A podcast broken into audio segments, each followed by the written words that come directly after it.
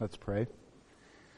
Heavenly Father, we thank you so much for this opportunity to come here together on this beautiful day and join in the song of the Lord together.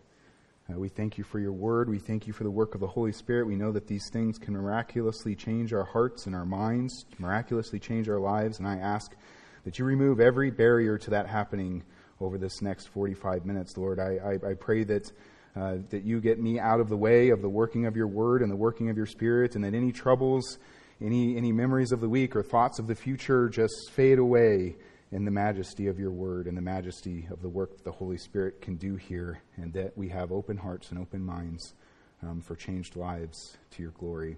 I pray for these things in Jesus' name. Amen. And you can all be seated. And so, there's this funny saying that they have about Marines.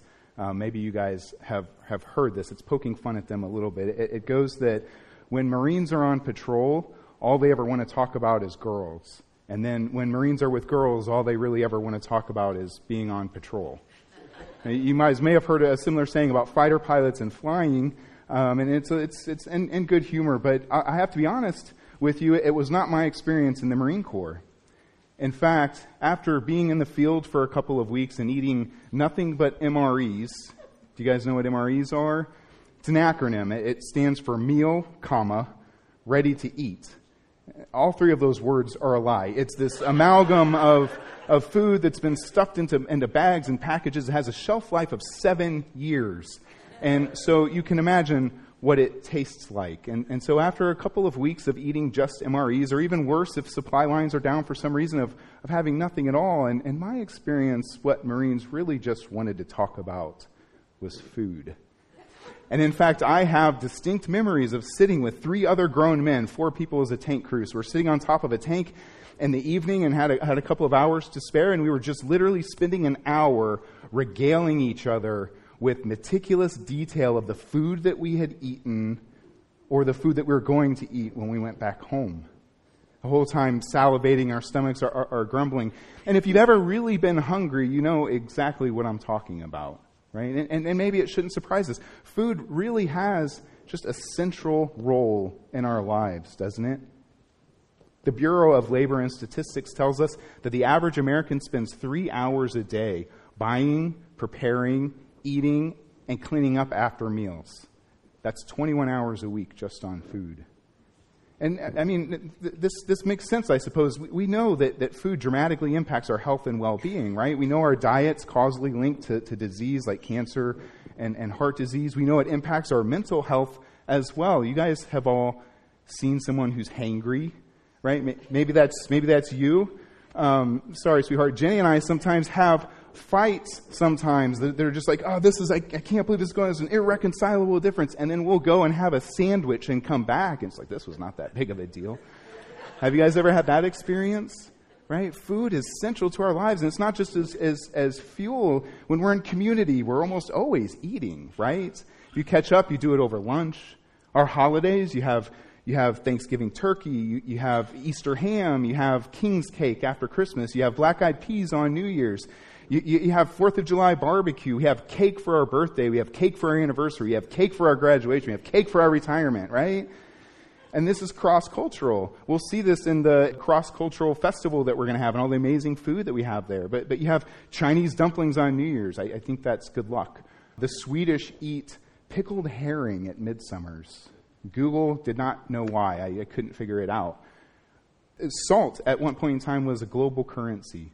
There's just no question whatsoever that food is a central feature of our lives. And so now that I've gotten you guys all hungry, you're probably wondering, like, look, what does this have to do with Scripture? Right? Well, it turns out an awful lot. It turns out that the depth of our experience in our lives with food, the depth of our understanding of food, is a, is a central metaphor that God uses throughout the Bible to teach us about Himself and about our relationship to Him. And so I wanted to forgive the pun, I wanted to set the table with this thought, these thoughts about food and how it, how it impacts our lives. And we'll see today, more to the point, as we look at in, in John chapter 6, at the miracle of Jesus feeding the 5,000, that Jesus uses this metaphor in conjunction with the imagery of this miracle to teach us much about himself. And in particular, he's going to teach us He's going to confirm that he was God. He's going to clarify what this metaphor of being fed by God means with relation to him and, and in the New Testament church. And he's going to call the New Testament church into his service in a very particular way. So, three C's he's going to confirm, he's going to clarify, and he's going to call. You see, guys, it's an, alliter- it's an alliteration. That's the first time I've been up here like five times that, that the Holy Spirit's given me an alliteration. So I feel like a real, a real preacher up here now. But before we get to the C's, I think we really have to, we really have to dig in. We really have to understand the depth of this metaphor of being fed by God. And to do that, we have to know that, that this, this is a, a narrative thread that runs through the entire Bible. In fact, it begins all the way back in the first couple of chapters of, of Genesis. And think with me back to the Garden of Eden. And there we read that when God created the garden, he created it with many trees, some of them pleasing to look at, and some of them good for food. Right? And so it was there in the Garden of Eden where man and God were walking together in the cool of the afternoon where man and God were perfectly aligned, where, where there was no sickness, there was no death. Man and God were in intimate relationship with each other. We see there in the Garden of Eden that man was drawing his nourishment directly and miraculously and completely from God. And then, of course, you have the fall. And interestingly, for our discussion today, how did the fall occur? Eating food that was forbidden, right? We see this thread. And then we see this thread in the curse as well, and the language of the curse itself. You have this, you have this theme appears. And turn with me, if you'd like, to, to Genesis 3, 17 through 19. I'm, I'm going to read it, but this is the curse. The, the language of the curse. God says, Cursed is the ground for your sake. In toil you shall eat of it all the days of your life. Both thorns and thistles it shall bring forth for you and you shall eat the herb of the field, and the sweat of your blood you will eat bread till you return to the ground. For out of it you are taken, for dust you are, and to dust you shall return. So it's with this contrast, this contrast between the world of Eden, where mankind was in perfect harmony with God and perfectly sustained by God, and the world of the curse, where mankind is, is in rebellion against God and draws his sustenance where? From his toil, from, from pain and suffering, from the world, from the earth. It's in this contrast that we start to see this metaphor starting to take, take shape. And this metaphor, it's fleshed out even more in the account of Israel and the Exodus. And think about the beginning of the account of Exodus. Israel at that point is essentially living out explicitly the curse, aren't they? They're enslaved to the tyrant Pharaoh. They're grinding out their lives day after day for the glory of the Pharaoh. They're quite literally in toil, drawing their bread from, from the cursed ground. They're, and from the sweat of their face, they're getting their bread. They're living out the curse there. And in His mercy and in His love, that's where God finds them, and He miraculously delivers them from that tyranny, doesn't He, with, with the plagues?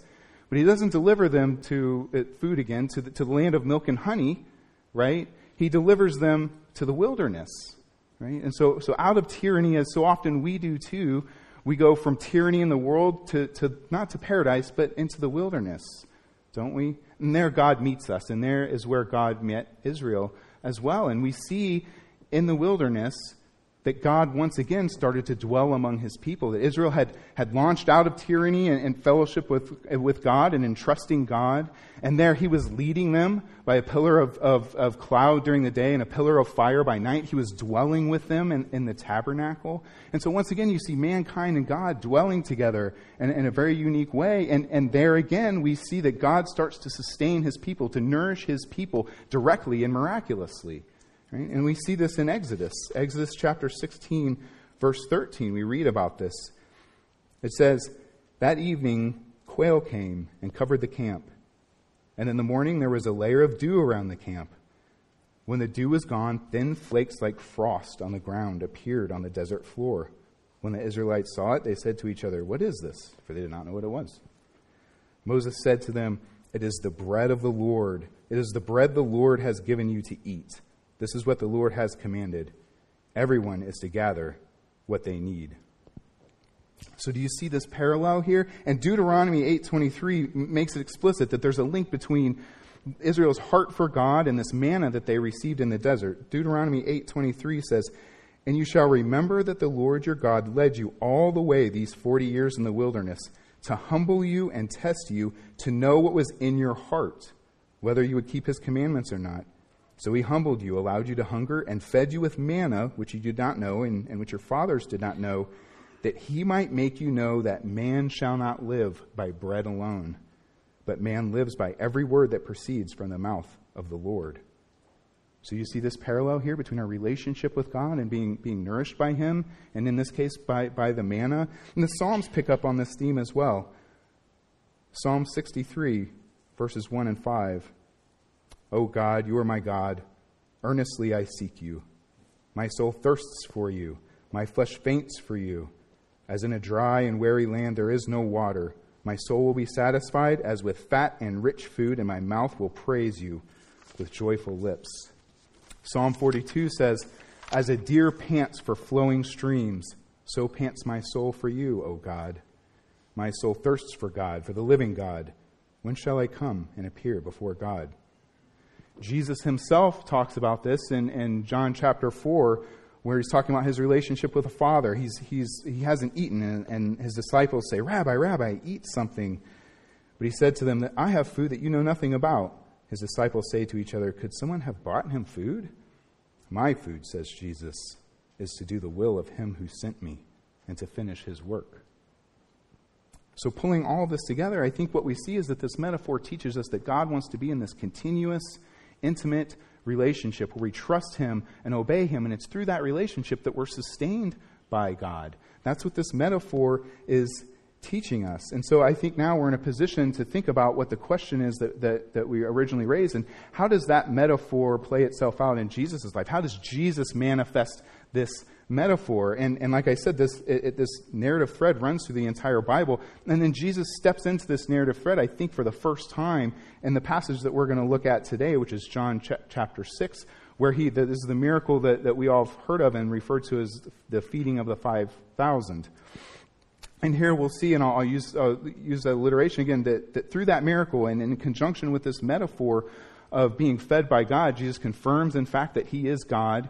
He clarifies what it means to be fed by God in his ministry and in the New Testament, and he calls the church uh, into his service through all of this. And so I, think probably the best way to start unpacking all of this is just to, to read this account and to be washed by the word here. And so turn to John chapter 6, and this is going to be verses uh, 1 through 13, 1 through 14, I think. But we're going to be here in John chapter 6 for a while, so um, it would be worth turning there if you have a physical Bible. And after these things, Jesus, Jesus went over the Sea of Galilee, which is the Sea of Tiberias. Then a great multitude followed him, because they saw his signs which he had performed on those who were diseased. And Jesus went up on a mountain, and here he sat with his disciples. Now the Passover, a feast of the Jews, was near. Then Jesus lifted up his eyes, and seeing a great multitude coming toward him, he said to Philip, Where shall we buy bread that these may eat? But this he said to test them, for he himself knew what he would do. Philip answered him, Two hundred denarii worth of bread is not sufficient for them, that everyone would have even a little. One of his disciples, Andrew, Simon Peter's brother, said to him, There is a lad over here who has five barley loaves and two small fish, but what are they among so many? Then Jesus said, Make the people sit down.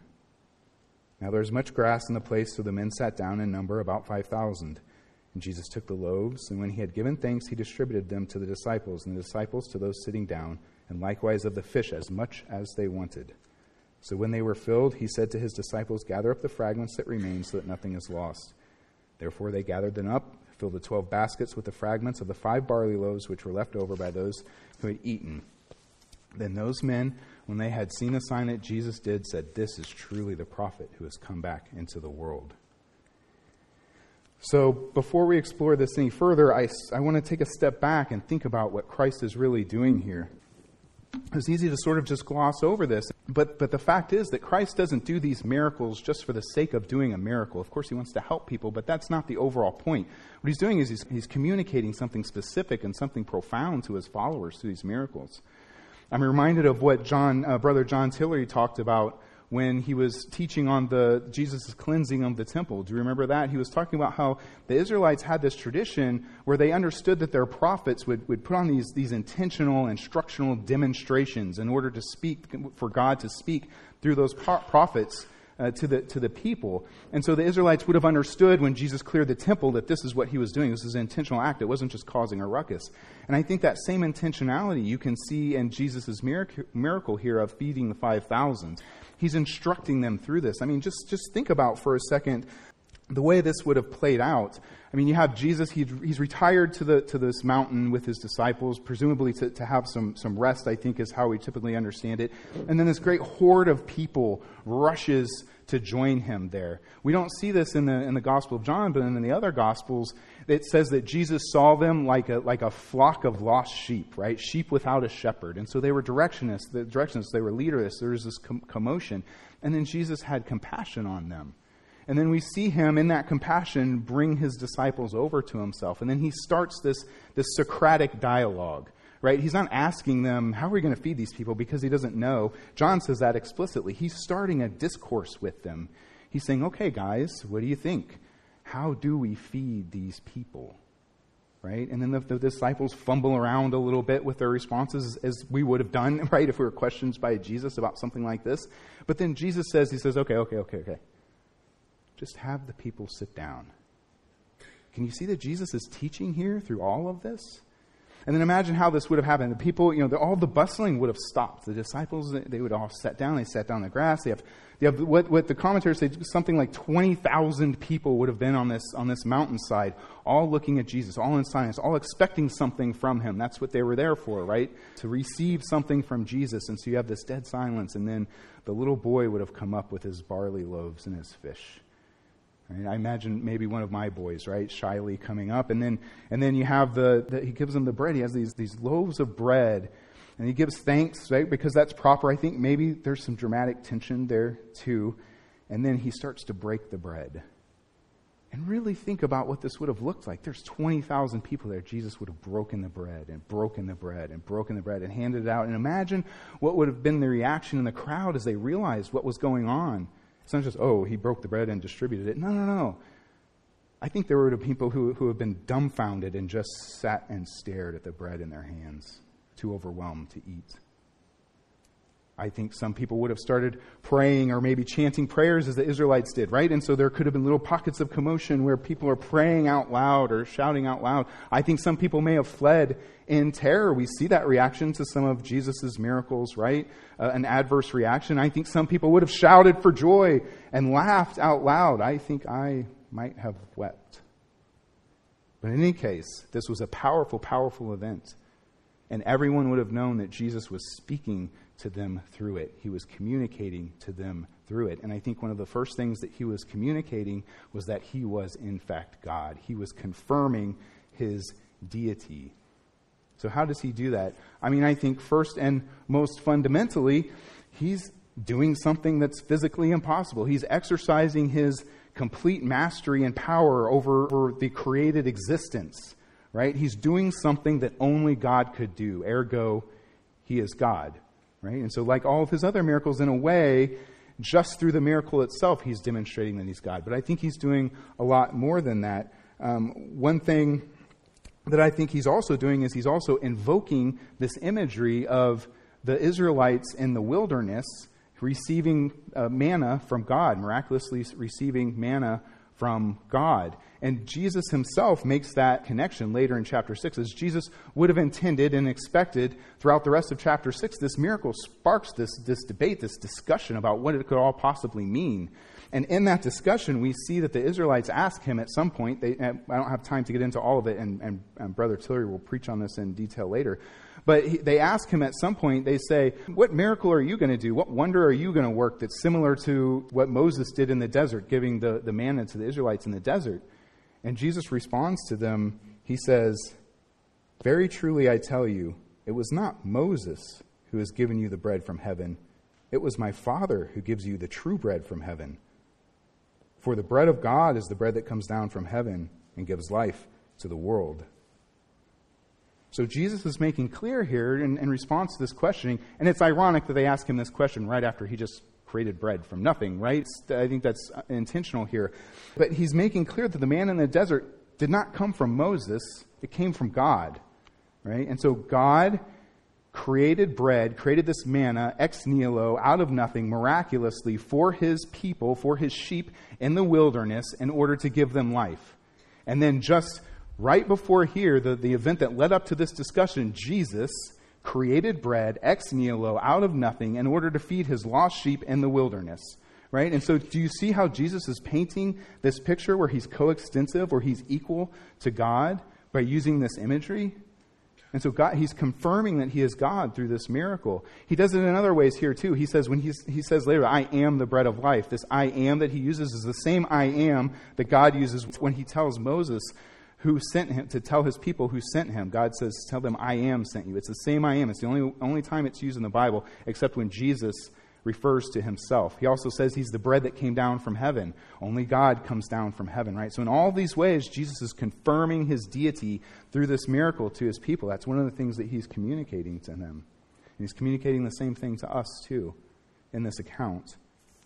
And, but Jesus doesn't stop there, does he? And, and he can't because he's Jesus. And, and Jesus' work, this, this metaphor might have been complete at this point in, in, the Old Testament that God is, is miraculously providing sustenance for his people, but, but it's not complete with regard to Jesus. We know that Jesus' ministry, and in particularly his sacrifice, sort of ushers in this, this whole new era of the New Testament church's ability to interact with God and interact with Jesus. We, we interact with God in a whole new way by virtue of Jesus and his sacrifice for us. And so, what Jesus has to do is he has to revise this metaphor so that it's, it's equally applicable to him. So it, so it corresponds to our relationship with Jesus in the New Testament. He has to, he has to clarify what this metaphor means in relation to him.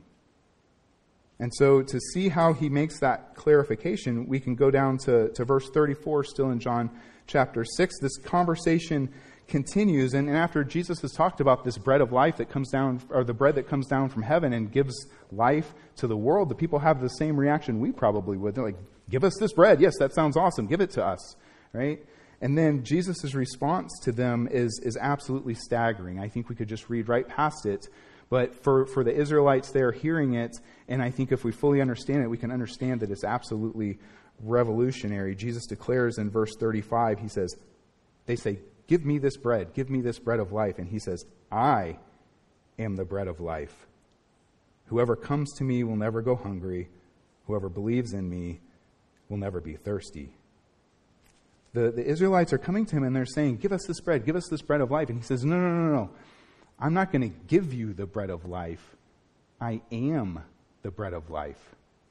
What he's saying is this nourishment, this sustenance, this, this animation that comes from God and through our and, and from God as, as He feeds us, as He gives us life.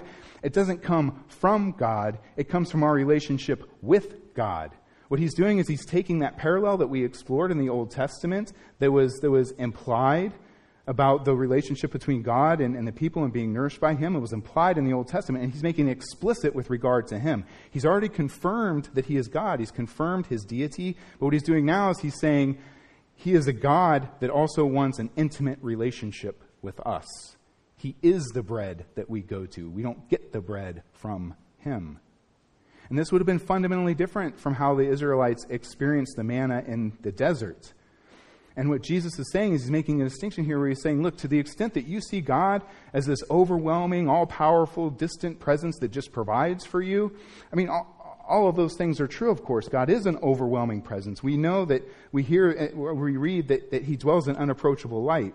We know that no man can look on his face and live. Yes, he dwelt among the Israelites in the tabernacle, but he dwelt in, in this Holy of Holies. And if you went inside of there and you weren't properly prepared, you'd die right? So there is this idea that God is this unapproachable, unimaginably powerful entity. But what Christ is saying is if that's your understanding of God, while it may be true, it's incomplete in your relationship with Jesus. What he's saying is he wants an intimate, loving relationship with us as well.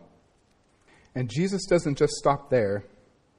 He continues to provide even more vivid imagery to add even more layers to what this metaphor means with relation to him. And so we can go down to verses 53 through 58 of uh, still in John chapter 6. And Jesus says to them, Very truly I tell you, unless you eat the flesh of the Son of Man and drink his blood, you have no life in you. Whoever eats my flesh and drinks my blood has eternal life, and I will raise them up at the last day. For my flesh is real food, and my blood is real drink. Whoever eats my flesh and drinks my blood remains in me, and I in them. Just as the living Father sent me, and I live because of the Father, so the one who feeds on me will live because of me. This is the bread that came down from heaven. Your ancestors ate manna and died. But whoever feeds on this bread will live forever. We see again here at the very end that Jesus is again distinguishing between the, the distinct experience the Israelites had with the desert and the manna and what he has done here. But I think even more importantly is he's pushing this metaphor of him being the bread of God to its absolute limit, right? Eat my flesh, drink my blood. I think he's probably even pushing it beyond the, the point where this metaphor breaks down, right? And he's doing it on, on purpose. He's doing it to give us an even more profound image of what our relationship with him can look like. And I think what's most important and, and the first layer that he's adding with this imagery is think about it. If you're going to eat the flesh of something and drink the blood of something, it has to have been killed first, right? It has to have been sacrificed for that purpose. And so I think the first layer that he's adding by, by this really graphic language here is this idea that in order for us to, to receive the bread of life, to us to receive eternal life from him, it requires his own self sacrifice. And Jesus makes this link explicit in the, in the Last Supper, doesn't he? Remember when he's talking to his disciples on the day before he was crucified, he takes the bread in their presence, and what does he do? He breaks it. And he says, This is my body. And then the next day, he goes to the cross for them. He's linking this bread, this idea of this bread and the breaking of his body to, to his sacrifice. And so from this, we can see that this, this imagery of, of Christ's body being the sacrifice, of being broken, and that's the bread of life. That's what gives us eternal life through that sacrifice. We can see this actually starts in the way I described it Eh, on the hilltop and with the feeding of the 5,000, where Christ is standing up there and over and over again, he's standing in front of this, this, this, this, this mass of lost sheep, right? It's lost humanity, is what it's symbolizing. And he's standing in front of them and he breaks the bread, which we know now is his body. Right? And then what does he do? He hands it out to all of them in order to give them life.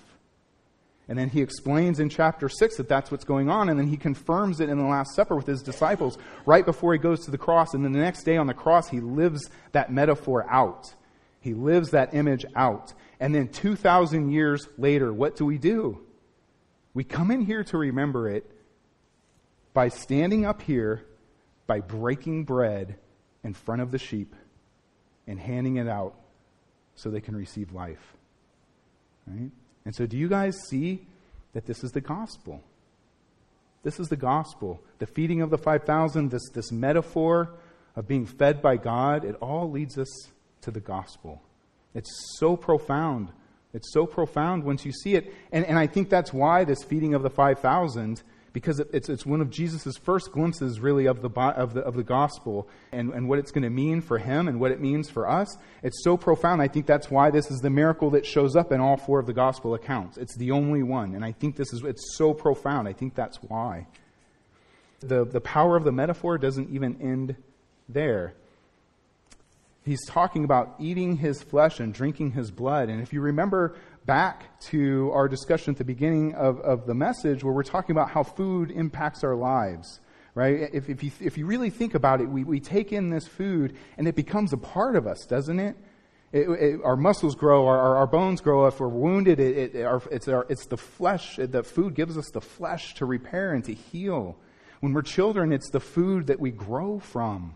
The food becomes a part of us. And I think this is a part of what Jesus is saying here, too in this, in this way that, that we can only grasp through imagery and only grasp through metaphor, we become somehow unified with Him through this relationship. And Jesus says it explicitly when He's talking to them. In verse 56, He says, Whoever eats my flesh and drinks my blood remains in me, and I in him. It's this idea of unity. He gives us this vision using a different metaphor in John 15 5 where he says, I am the vine and you are the branches. Whoever abides in me lives in me, and I in him. Jesus lives in us, can bear much fruit, but apart from him, we can do nothing. It's an amazing idea of us achieving somehow unity with Christ through all of this. And then we have, taking it even further, this idea of achieving unity with his sacrifice, his death, and his resurrection. It's amazing. And, and, and Romans 6 3, we read, All of us were baptized into Christ Jesus, who were baptized into Christ Jesus, were baptized into his death. We were therefore buried with him through baptism into death, in order that, just as Christ was raised from the dead through the glory of the Father, we too may have new life. So now I, I think we, we, have the pieces in place through the, the imagery of this miracle and, this metaphor. We can, we can uh, how Jesus has clarified that this metaphor applies to him and his ministry. He is the bread of life.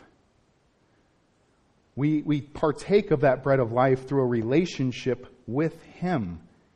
By virtue of that relationship, we achieve unity with Him. He becomes a part of us, and we become a part of Him in our lives.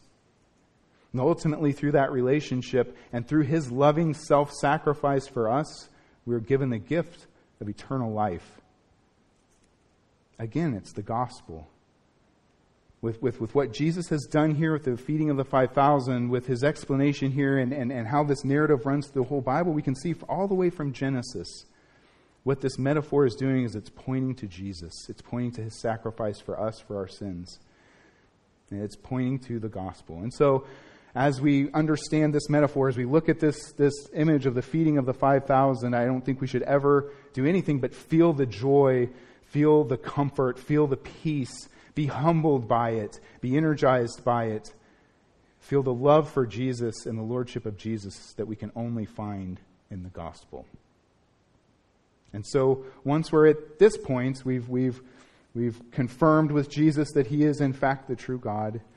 We've clarified what this miracle and, and, the, and the metaphor of being fed by God means in Jesus' ministry and in his life and our relationship with him. I think we're ready, we're prepared to receive his calling for us as the New Testament church. And so we saw that the feeding of the 5,000 was Jesus' first sort of invocation of this metaphor of, of being fed by God. That's the first time Jesus really lives that out and uses it. But to get to the call from Christ, I think we have to go to the last time that he invokes this metaphor. And so then we can turn to uh, John chapter 21. We're all, I think, very familiar with this dialogue, but this is after Christ's sacrifice. It's after Christ's resurrection, and he's appeared to his disciples on the beach. And again, interestingly, he's provided them this miraculous meal of fish, and he's sat down and he's eaten a meal of bread and fish with them. And then we have, they have this dialogue over breakfast, right? And so this is a dialogue he has with Peter, who I think we can safely assume is saved, who's accepted Jesus Christ as Lord and Savior. So that's the context. He's talking to a saved person. And, and here it is, John chapter 21, verse 15. And it, it says, When they had finished eating, Jesus said to Simon Peter, Simon, son of John, do you love me more than these? Yes, Lord, he said. You know that I love you. Jesus said, Feed my lambs. Again, Jesus said, Simon, son of John, do you love me? He answered, Yes, Lord, you know that I love you. Jesus said, Take care of my sheep. A third time he said to him, Simon, son of John. And I think most of us know that this is a progressive form of love, right? So by the time you get to the third love, this is agape. It's the highest form of love. It's sacrificial love for another. So the third time he said to him, Simon, son of John, do you love me? And Peter was hurt because Jesus asked him the third time, Do you love me? He said, Lord, you know all things. You know that I love you. Jesus said, Feed my sheep. So I'll put the question to you. After all that we've heard, understanding the gospel, understanding our relationship with Christ, do you love Christ? Somebody say yes. Yes, okay. Feed his lambs. All right? So I'll ask you again do you guys love Jesus? Yes. Take care of his sheep. Do you guys love Jesus? Feed his sheep. Feed his sheep. This is the command to the New Testament church. This is the command by which Christ launches Peter onto this mission of, of, of founding his church on the earth, right? And so we have to ask ourselves, how do we feed sheep? And, and I think at this point we've been living in the world of metaphor and, and, and, imagery. We can turn to the practical now. At some point we have to, right? How do we, how are we fed by God? How do we actually live this out? And how would we, how would we feed other sheep? It would be the, it's sort of answering the same question because we all know we're both sheep and shepherds in the church here, right? And so to feed one is, is to feed the other. How do we, how do we feed sheep? And I think the answer should be somewhat obvious to us having gone through all of this, this learning today. And that's because if we understand that being fed by God is to be in, in close relationship with God, is to be aligned with God, is to be oriented towards God, I think you could say that anything that brings you closer into alignment and closer into relationship with God would, would, would put you in position to be fed by Him. So, being fed by Him, I, I think you could say it's, it's the spiritual disciplines that bring you into closer contact on a daily basis with God. And I think Scripture, the, the way it, it, it paints these disciplines, I think it tells us that, that being in the Word, is probably the most paramount of these disciplines. Uh, we saw in Deuteronomy the same quote that Jesus quotes in Deuteronomy, but in Matthew 4 4, Jesus says, Man shall not live by bread alone, but by every word that comes from the mouth of God. Your words in Jeremiah 15, 16 says, Your words were found and I ate them, and your words became to me the gladness of my joy and heart, nourished by the word. We see over and over again the prophets eating scrolls and eating the word, right? Even in Revelation, there's a scroll eaten um, by John. And so I think that being at Jesus' feet every day, I think being in the Word every day, I wish uh, Dan Kachikas could be here for my plug for the one year Bible. But, but it, it, being in the Word every day, I think, is the best way, one of the best ways to be nourished by God. And, and there are, of, of course, others. You meditate on the Word. You can be in solitude. You can be in fellowship. You can sing praises to Him. All of these things are ways on a daily basis to be fed by God. And I think we've all experienced times when we don't exercise these spiritual disciplines and we do feel quite hungry and quite thirsty for the Lord's presence in our lives.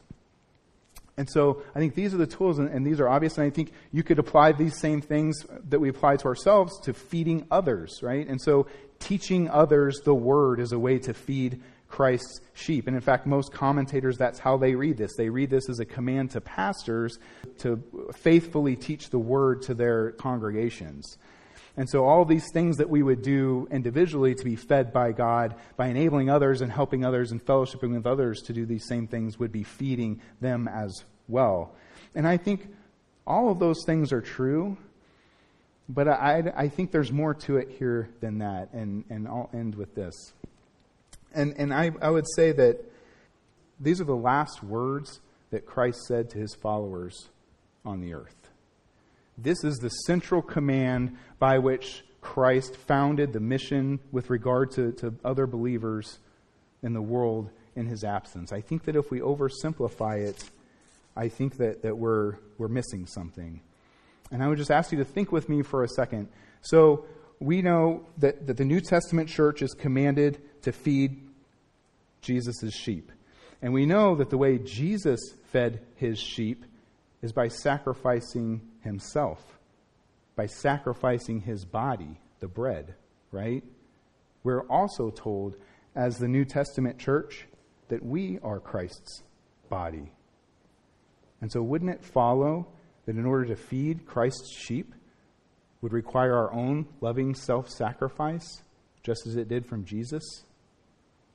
Couldn't it be that what Christ is doing here in this command to Peter and this command to us is that he's bringing together all of these threads that we've been talking about today, all these concepts of, of loving self sacrifice, of relation, of fellowship, of being in alignment together. He's bringing all of those concepts together. He's embedding them into this one great command to his church and, and, and how, how it's going to interact with, the, how the, the, the fellowship will interact with each other. Couldn't it be that what Christ wants when we walk in the doors on a Sunday morning is not to be thinking about, oh, I hope JR has a good message today. I could really use something from Sunday school to get me going. I really hope the worship band is, is on tune today. Couldn't it be that what Christ is really saying is we should be walking in here thinking about how we can better sacrifice ourselves for the other followers? How we could better burn another ounce of our oil to light the way for another sheep, how we could better find a way to pour ourselves out like a drink offering on the ground for the other, for the other believers that are in here. Couldn't it be that, that this is linked to the Great Commission? And couldn't it be that what Christ wants non believers to see when they come in here is a group of believers who are loving each other and bearing each other's burdens and praying for each other and forgiving each other in such a genuine way, in such a self sacrificial way, that the only explanation to that non believer is that that love is miraculous. And the only explanation to that non believer is that Jesus really is living in us and that we really are living in him. And couldn't it be that that's how Christ wants non believers to see himself in his church? That's what we see in Paul's ministry, isn't it? When he's feeding his sheep. That's what we see in the pastoral epistles when, when Paul is teaching Timothy how to feed his sheep. That's what we see in the New Testament church in Acts, isn't it? Self sacrifice, love for each other, fellowship. And that's what I see here, too. That's what I see in the elders. I see that in the Sunday school teachers, the VBS volunteers, all the people who make this church work the audiovisual people, the deacons, the librarians, the greeters, the fellowship in this hall, the small groups, the way the Holy Spirit leads the discussions in the morning during the worship service. That's what I see here. That self sacrifice. I think that's what Jesus means by feed your sheep, or excuse me, by feed my sheep. And so I'll just close, you know, by thanking God. He knows that we can't grasp these concepts directly. There's no way. And so he gives us these metaphors, he gives us these images to help us wrap our minds around it. And I, I hope through this metaphor and through this image of feeding the 5,000 that we can see and confirm for ourselves that Christ is indeed the one true God. I hope through this metaphor and through the image of the feeding of the 5,000, we see that He is our Savior he wants a relationship with us, and we can live eternally if we come to Him, make Him our Savior. And it's only through His sacrifice. I hope we see the gospel in all of this. And I hope through this metaphor and, and through its application to Jesus and the feeding of the 5,000 that we can accept this call and love each other self sacrificially in this church. And we've seen that this narrative thread runs from the beginning of the Bible, from Genesis all the way through Christ's ministry. And I will just leave you with one more entry in this narrative thread. We're, we're all familiar with Isaiah 53, which gives us this prophetic vision of Christ and his sacrifice as our Messiah. But I will leave you with another couple of verses from Isaiah that, that paints a different picture of, of Christ, I think. And that's as the shepherd feeding his, his sheep. Isaiah 25, 6 through 8 says, in Jerusalem, the Lord of heaven's armies will spread a wonderful feast for all the people of the world. It will be a delicious banquet with clear, well aged wine and choice meat. There he will remove the cloud of gloom, the shadow of death that hangs over the earth. He will swallow up death forever. The sovereign Lord will wipe away all tears. Yes, the sovereign Lord is coming in power. This is Isaiah 40, 10 through 11. He will rule with a powerful arm. See, he brings his reward with him as he comes. He will feed his flock like a shepherd. He will carry lambs in his arms, holding them close to his heart. This is Christ. Seek him as your shepherd and be fed by him, and feed his sheep. Let's pray. Heavenly Father, you are our sustenance. Lord Jesus, you are the bread that gives us life. We thank you so much for your sacrifice that made that possible. And we thank you for being the God that you are. And we thank you for this opportunity to worship you. In Jesus' name I pray. Amen.